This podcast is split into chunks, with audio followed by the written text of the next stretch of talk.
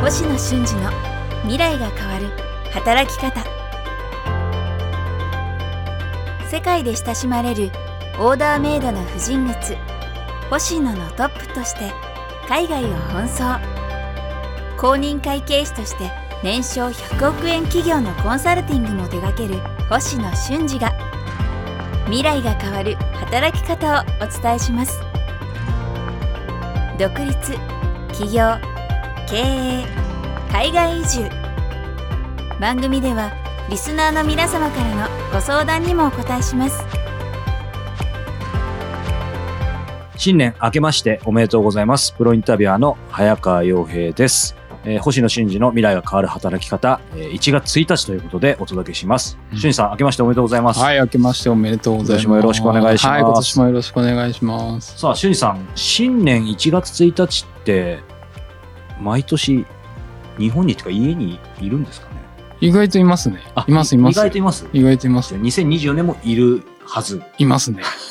いや、なんかみんな仕事してないじゃないですか。はいはいはい。なんで、みんな、みんな休んでるので、はいあの、なんですかね、そんなにね、どこか行っても、うんうんうん。なので、私は、はい、家にいることが意外と多い。あ、多いですか。でもなんか家にいても、なんか勝手にこういうイメージつけているのかわかんないですけど、ほら、なんかやっぱハードワーカーなイメージがあるから、家にはいるけど、なんか考え事はしてそうですよ。いやー、でもね、あの、子供もいますから。子供もいますから。はい子供もいますから、もう考え事どころではない。あのハードワークよりのハードワークがあある意味ね。ある意味ね。はい、そうですね。年末年始はそうか。まあそういう意味ではね、よりね、お父お父さん感出ると思いますけど、さあ、えーこのね、1月最初のテーマなんですけどもね、あの、うん毎月やりましょうと勝手に俊二さんにえーお願いして毎月ちゃんと続けてきている未来が変わるビジネスレポートということはいでですね、はいえーまあこのね、前回の収録から1ヶ月、えー約空いています。が、その中でもいろんなね、あの、また都市に行ってきたんですけども、その中でもね、あの、この番組で今まで取り上げてなかった都市がいくつかあったので、今日はですね、えー未来が変わるビジネスレポート第5弾新年、えー最初ですね、香港ということで、はいはい。はい。えー、清水さんにいろいろ伺っていきたいと思うんですけど、これね、意外なんですけど、個人的には清水さんといえば、なんか僕はやっぱ香港は結構行ってるイメージがあって、うんうん。この番組で取り上げてなかったのが意外なんですけど、実際、清水さん、香港はかなり行ってる？行ってますね。えー年間6回とか7回とか、はい、今行ってますね。これ最初はそれこそこのね星野の当然ビジネスとしてまず香港行ったのかそれか意外ともうなんか学生時代行ってたとか星野を立ち上げる前に何らかの理由があって行ってたとかどんな感じですか？初めての香港まあいろいろ、はい、あの、はい。まあご縁があってうんうん。なんですが、うんまあ基本はそうですね。あの別に学生の時行ってたわけでもなく、うんあの詳しかったわけでもなく、うんうんはい、仕事始めてからですね。うんうんでもまあ香港、まあ、さっきの話聞くと相当数行ってると思いますけど今そうすると年間ね6回とかっておっしゃいましたけどかなり俊二さんがやっぱりその数年前にね海外展開に大きくシフトした時のもうある意味最初とかのうんうん。時の基軸であり、そして今も続いてるみたいなどんな感じなんですか？そうですね。もう初めのそれこそあの、うん。COVID 終わりかけのぐらい一昨年の11月うん。ぐらいに、えー、とアジア圏はオープンし始めてるんですけど、ちょっと遅れてオープンしたあの都市香港だったのでそのうんくらいからはあのよく行ってますね。あ。よく行っててまあそれその前も行ってましたけど、まあ何回か行ったことがあったぐらいですね。なるほど。そうすると、まあ、それまでも何回も行ってきたけど、えー、と他のアジアのえービジネスよりちょっと遅れてって今言いましたっけ？ちょっと遅れてはい。それはなぜでしょうね？あ他の、うん。うん。もうあの単純にあの香港遅かったんですよ開くのが。うん。香港自体香港自体が遅かったので、まあ、シンガポールとか他の国、タイとか、うん。あのそそちらの国の方が早めに開いたんですね。確かうん。6月とか4月とか開いてるので、はい、そうかそういう意味では、うん。まあ、これまでねビジネスレポートやってきて俊二さんがやっぱどういう観点でね当然そのあの商機があるビジネスのチャンスがあるっていうことを、まあ、いろんなね不動産とか人口とかその日本に対する見方とかいろんなことをね総合的に勘案しながら、まあ、もちろん行ってみてそこでどうだったかってあったと思うんですけど香港に関してはあのあらかじめどのくらいまあ正気、正気、勝つ方でもありますし、飽きないの方でもありますし、どんな感じで考え、そして実際どうだったんですかね？まあよくそのアジアだと、まあ、シンガポール香港、はい。まあ、この2つうん。ですかね？は、まあ、一番その日本人としてはうん。ビジネス的には進出しやすいうん。と言っててで一方でそのビジネスに関わってない方は、はい。香港って意外と行ったことなかったり知らなかったりがはい。多い。うんうん、と思います。なんかうん。こう中国の一部かなぐらい今ちょっと田舎かなみたいな思うんですけど、まあ全く違うそうではなくて、うん。あの、まあ、世界で、まあ、地価は1位2位を表す一番高いんじゃないですか？一番二番かそうか、一番高いと思われます、うん。今のところ、うん。まあ、地下水準は東京の2倍で収まっていないと思います。ねへー。3倍今3倍近いは地下水準になっていて人口がどうだろう狭いんですけど、うん。700万から750万ぐらいいるとうん。今言われていて、いまあ、住まわれている方は中国人ではない香港人なんですね、はい。香港人で、まあ、イギリスルーツですと、うん。まあ、非常にまあ私の知ってる方もなんか3カ国4カ国語5カ国語みたいなを普通に使いこなし香港だけじゃなくて複数カ国に家を持っていて、で家業があって、えー資産運用もしてるような方々うん。で、まあ、非常にスマートで、うん。いわゆるアジアのユダヤ人と言われているなるほど分かりやすい、ですね、うんあのっていうような、えー、と人たちなのであの、まあ、非常にそのビジネス的にも面白いうん場所だとは思います。当然その中国と隣接してますので、はい。まあ、深センですよね。深センから30分ぐらいかな。30分ぐらいであの鉄道ではいあの香港の中心地までうん。あの来ることも、まあ、一応できると。うんで車でお金さえ払えば、うんあのなんか特殊なナンバープレートが必要だそうなんですけど、うん。あのあの深センまでも車で30分ぐらいで行ける、うんだからいわゆる深センにで働いてる中国人の方も、うん。えー、と住むのはあまあさまざまな事情があり香港にあの住んでえー深センに通うという方も、えー、といらっしゃったりとか、まあ、当然その、まあ、香港、はい。あの中国の入り口でもありあのアジア圏は、まあ、比較的はい。どの国でも行きやすいんですよね、うん。ちょうど中間地点ぐらいにうん。あの東アジア上あって、はいあのシンガポールも4時間ぐらい？そうですね。34時間、えーマニラ2時間？うん。台湾1時間？タイホーチミンとこの辺もなんか3時間ぐらいで行けるんじゃないですかね。非常になんかハブの役割も果たしていてあの当然金融なんですよね。ね。金融の街でもありますと、ここのないわゆる香港ドルドルと言ってるぐらいなんで、あの US ドルとはレートが完全に連携していて香港のその、まあ、特別区なの特別区の、えー、と政府機関は、えーおそらくキャッシュリッチであり毎年住民にはベーシックインカムがあるといいう国です。あのはいはいはい。まあ、非常に、はい、潤沢で、うん。まあ、住むのは高い、うん。えー食べ物も高い、はい。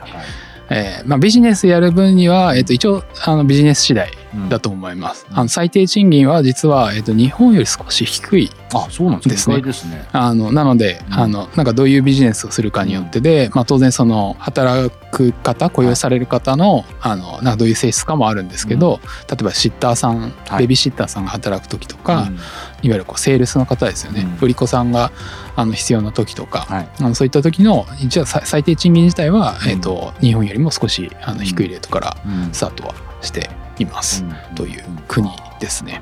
ちなみに僕も香港3回か4回ぐらい行ってまあでもこの67年は行ってないんであのちょっとまたイメージも変わったりうろ覚えな部分もあると思うんですけどどうなんでしょう？今の話伺ってると、まあ、その最低賃金は日本より幾分低いとはいえ、まあ、その地価も高いですし必然的に何て言うんでしょうね、まあ、所得とか、えー生活水準も高い方がすごく多くて、まあ、あの香港国民というかね市民全員が富裕層ってことはないと思うんですそのあたり実際どうです？肌肌感でというか。まあ当然そのチャンスを感じていってると思うんですけど、一応あれなんですよあのやっぱりこう物価の水準がそもそも違うので、えー、と現地で働いてる方の、えー、と所得水準も、えー、とそもそも日本より高いはずそうですよね。です。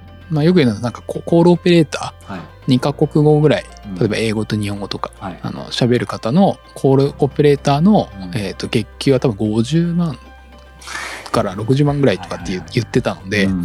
でタックスが安いんですよね。うん。タックスが安いので手手取り多くて、はい。まあ、その代わりあのあ家賃が高くて、うん。あの家賃経由してはい。国に税金をお大家さんが納めるっていう仕組みです。はい。まあ、これはシンガポールと近いうん。モデルなんですけど、うん。あそういうモデルになってるので、うん。人次第です。うん。まあ、冬層が多いのはもう最大の特徴で、あの、まあ、相続税がないとかですね、あの、もともとのタックスがうん。低い、むしろベーシックインカムがあって入ってくるみたいな、うん。働いてなくても住んでたら入ってくるみたいな、うん。そういう仕組みなので、うん。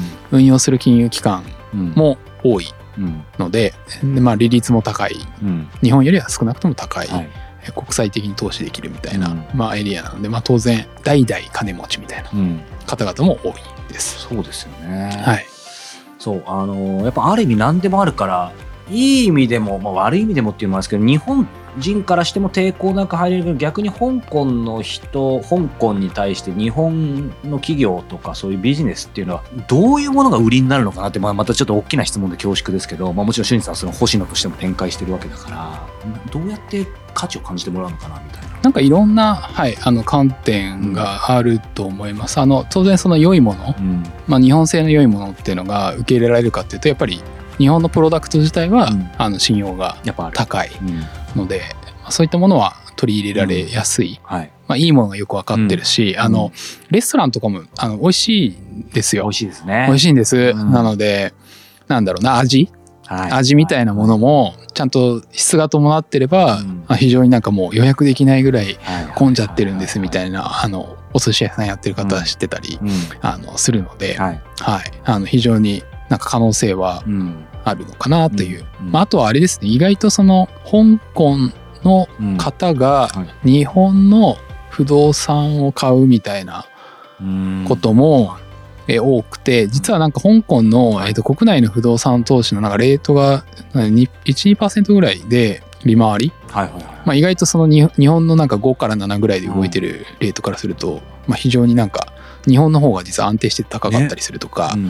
まあ、今ね、はい。円安？うん。円安で動いてるはい。のでうん。あのなんかそういったそのなんか投資を逆にしてもらいやすいみたいな,、うん。なんかそういうそういう性質もまあ対日本に対しては今うん。あるかなとか、うん。まあ、いろんなところ出てますね。松清さんとかも出てるし、うん。今、うん。ドンキもあるし、はいはいはいはいまあ、あとレストラン関係多いはいかな、うん。とうん。思います、うん。はい。これあのやっぱり私が行って最近行ってなくて一番ねステレオタイプな心配とかそういう声もよく俊二さんも聞かれたかもしれないですけどほらこのまさに去年まあ一昨年あたりから中国のねいろんな統制がかなり香港に入ってニュースとかだけ見てると、ね、インフルエンサーが逮捕されたりとかうんこれ香港大丈夫なのかなみたいなうんうん。感じありますけど、実際ねかなり行かれててどうですか？まあ、最後わかんないですけどね。最後わかんないですけど、はい。まあ、なんか一応なんか住まわれてもずっといらっしゃる方うん。は、まあ、結局ここがその金融のハブなのでうん。まあさすがになんか経済的にここをうん。なんか壊してまで、うん。なんかそれを失ってまで、それはやらないんじゃないの？だから形は変われど、うん。あの根本的な機能はおそらく維持されるだろうと言われています、うん。一応。あと、なんでしょうね、まあ、さっきその日本のプロダクトへの信頼はね、やっぱりあるっていう話ありましたけど、あのやっぱりその日本とか日本人がね、まあ、どどう思われてるかというかね、まあ、その辺って他の国もね、それぞれ想定通りか想定と、あれ、意外と、うん、みたいなところもあったと思うそその辺はどうですか？そんなに期待裏切るっていうか、なんかこう、予想外があるわけじゃなくて、基本的には、えっ、と、クローズドです。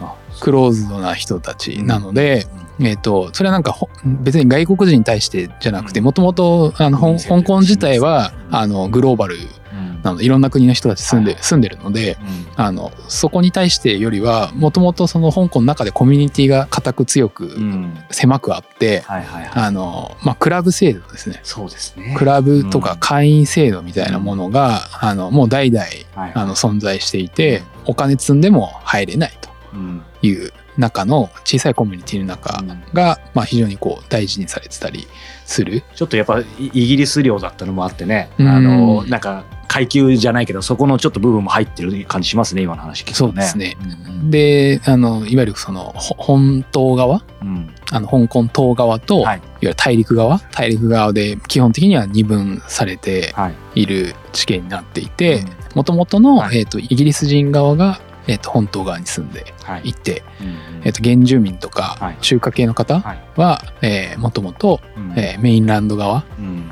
ですよね。中国側にあの住んでいたうん。ところからうん。狭いんですけど、はい。まあ行けば10分でうん。渡り終えちゃうんですけど、はい。意外とこうそこにはまだな壁があったりとか、うん。なちょっとクローズドなんですよね、日本のプロダクトは好きだけどはい。別に日本人は好きでもなんでもないという感じ、うん。でで中国人は嫌いと、うん 非常にシンプルな、はい、うん。まあねやっぱり香港って、まあ、近くて遠いとも思うし、まあ、遠くて近いような感じもしますけど僕も観光では行ったことあると思うんですけどそうすると今のねこの話の中で、まあ、ヒントは少しあるのかなと思うんですけどやっぱり香港でこれからビジネス、まあ、何らかの今日の話聞いてまた展開しようかなって考えてる人に、まあ、これだけはちょっと、まあ、注意点でもいいしこれだけは絶対考えておいた方がいいよっていうことはあります？本当に勝負できるものだったら倍倍でも売れます。あ価格が、はいもちろん。倍でも売れますね。なのでうん。価格設計ははい。見てあげてもうん。いいかもしれないですね。っていう場所うん。であって、あの同時になんかこう B2B の取引されてる方とかそうなんですけど、まあ、香港入り口になって、うん。あの当然香港にと取引始まるとはいはいはい。上海にお店がまあもう一個ありますとかうん。あのそういうつながりがあるんですね。はいはいはい。なのでメインランドの取っかかりにしたいみたいな、あのビジネスも、うん。まあ、非常に有効だし、うん。まあ、貿易？はい。貿易自体もここあの消費税とかもあの貿易ですよね。関税もないのであの非常に行き来がしやすいうん。ですよ。うん。なのでなんかそういったうん。なんかこう入り口にしてあげるっていう使い方も、はい。あの企業さんによってはできるうん。しまあいろんな、はい、使い方があると思います。はい、ということでですね、えー香港ね、皆さん今行ったことある方もいると思いますし、やっぱりね、さっきもお話したように近くて遠い感じ、遠くて近いってありますけど、今日の話でね、ぜひ、まあ観光だけじゃなくて、いろいろんなビジネスチャンスも、えー探る今日ヒントにしていただけたらと思います。星野俊二の未来が変わる働き方さあ、エンディングのお時間ですが、しゅんさん、今日ね、まあビジネスレポートなんで当はい。然ビジネスの観点から香港をね、少しお話しいただきましたけど、うんうんなんか趣味をやるにもいいよっていうふうにしゅんさんが言ってたんですけど、これどういうことですか？なんか働いてないお金持ち多いじゃないですか。はいはいはい。羨ましいねとかって、うんあのなので、はい。あのやることないみたいなんですよ。なので あのすごいね。趣味が発達してうるん。コミュニティの中でうんうん。なんですよね、うん。なのでなんかカラオケ代わりにバンド組んであのギブソンとか20機30機持ってあのバンドしながらうん。それをカカラオケ代わりに場所も借りちゃってみたいなやってるうん人もいましたし、あとあれなんですよねこう海に囲まれてて意外と,、えっと働く中心部から、あのサーフィンとかできるエリアまで30分ぐらいですよ。それはいいですね。そもそも香港でサーフィンってイメージないけど、でも確かにそれは一番できそうですよね。複数箇所なんかはいあのマリンスポーツもうんあの盛んに行われていたりとかあとは意外と山が多い確かに。ので香港島とかね。のであのサイクリングとかはい山登りながらハイキング写真車あとは、まあ、各種スポーツですねビリヤードとかああ、ありそうですね。バスケットボールとかテニスとか、あのいろんな、はい、スポーツもうん。盛んに行われていると。なんか楽しそうですね、これ。し仕事しないで遊んでる時もあるんですか？いやー仕事しないで遊んでたいですよね 本当ね。はいねいやでもね、うん。なんかそうあの最後にと言いながらもう一個聞きたいですけどなんか僕もう香港ってとにかくやっぱ狭くて、うん。さっきの話でいい意味でもですけどもう成熟して完成しきってるからもうなんか7年ぐらい行ってないんですけどなんか様変わりしてないイメージなんですかそんなことないんですか？今香港ってまたなんか開発が進んでるとかなんか新しい動きってありますか？あもうだいぶはい。あのもともとあの COVID の前からうん。なんか10年計画とか15年計画で、あの例えばこうマカオ。はいはいはいはい。マカオと今橋でつながっちゃってるんですよ。僕なんかボートみたいなのできましたよ、はい、そうそう。ボートで、はい。はい移動してたんですけど、はい。えー、とそういったところも今ああの車で40分ぐらいなのかな？あの1時間かからずに、はいはい移動できるようにあのなっていたりだとか、はいはい。そうですね。道路で言うと、はい、マカオとつないで、うん。マカオのあはいの北のエリア、中国本土ともはいはいつないでますね、つないでるはずです、はい。うんうん。とか、はいあと鉄道？はい。高速鉄道は当然、はい。はいあの空港から、うん。あれもそうですね。最大なんか二十何分とかで真ん中まで到着しちゃうとかはあと空港が今いやなんでかよくわかんないですけど、うん。なんか2倍3倍ぐらいにでっかくしますね今ね。いさらにうんだなんかから。アジアのハブ化を拡大するんですかね。そうしてたりとか。あとはそうですね今えー、と香港島の南側、うん。南側の、えー、と再開発してたりとか、うん。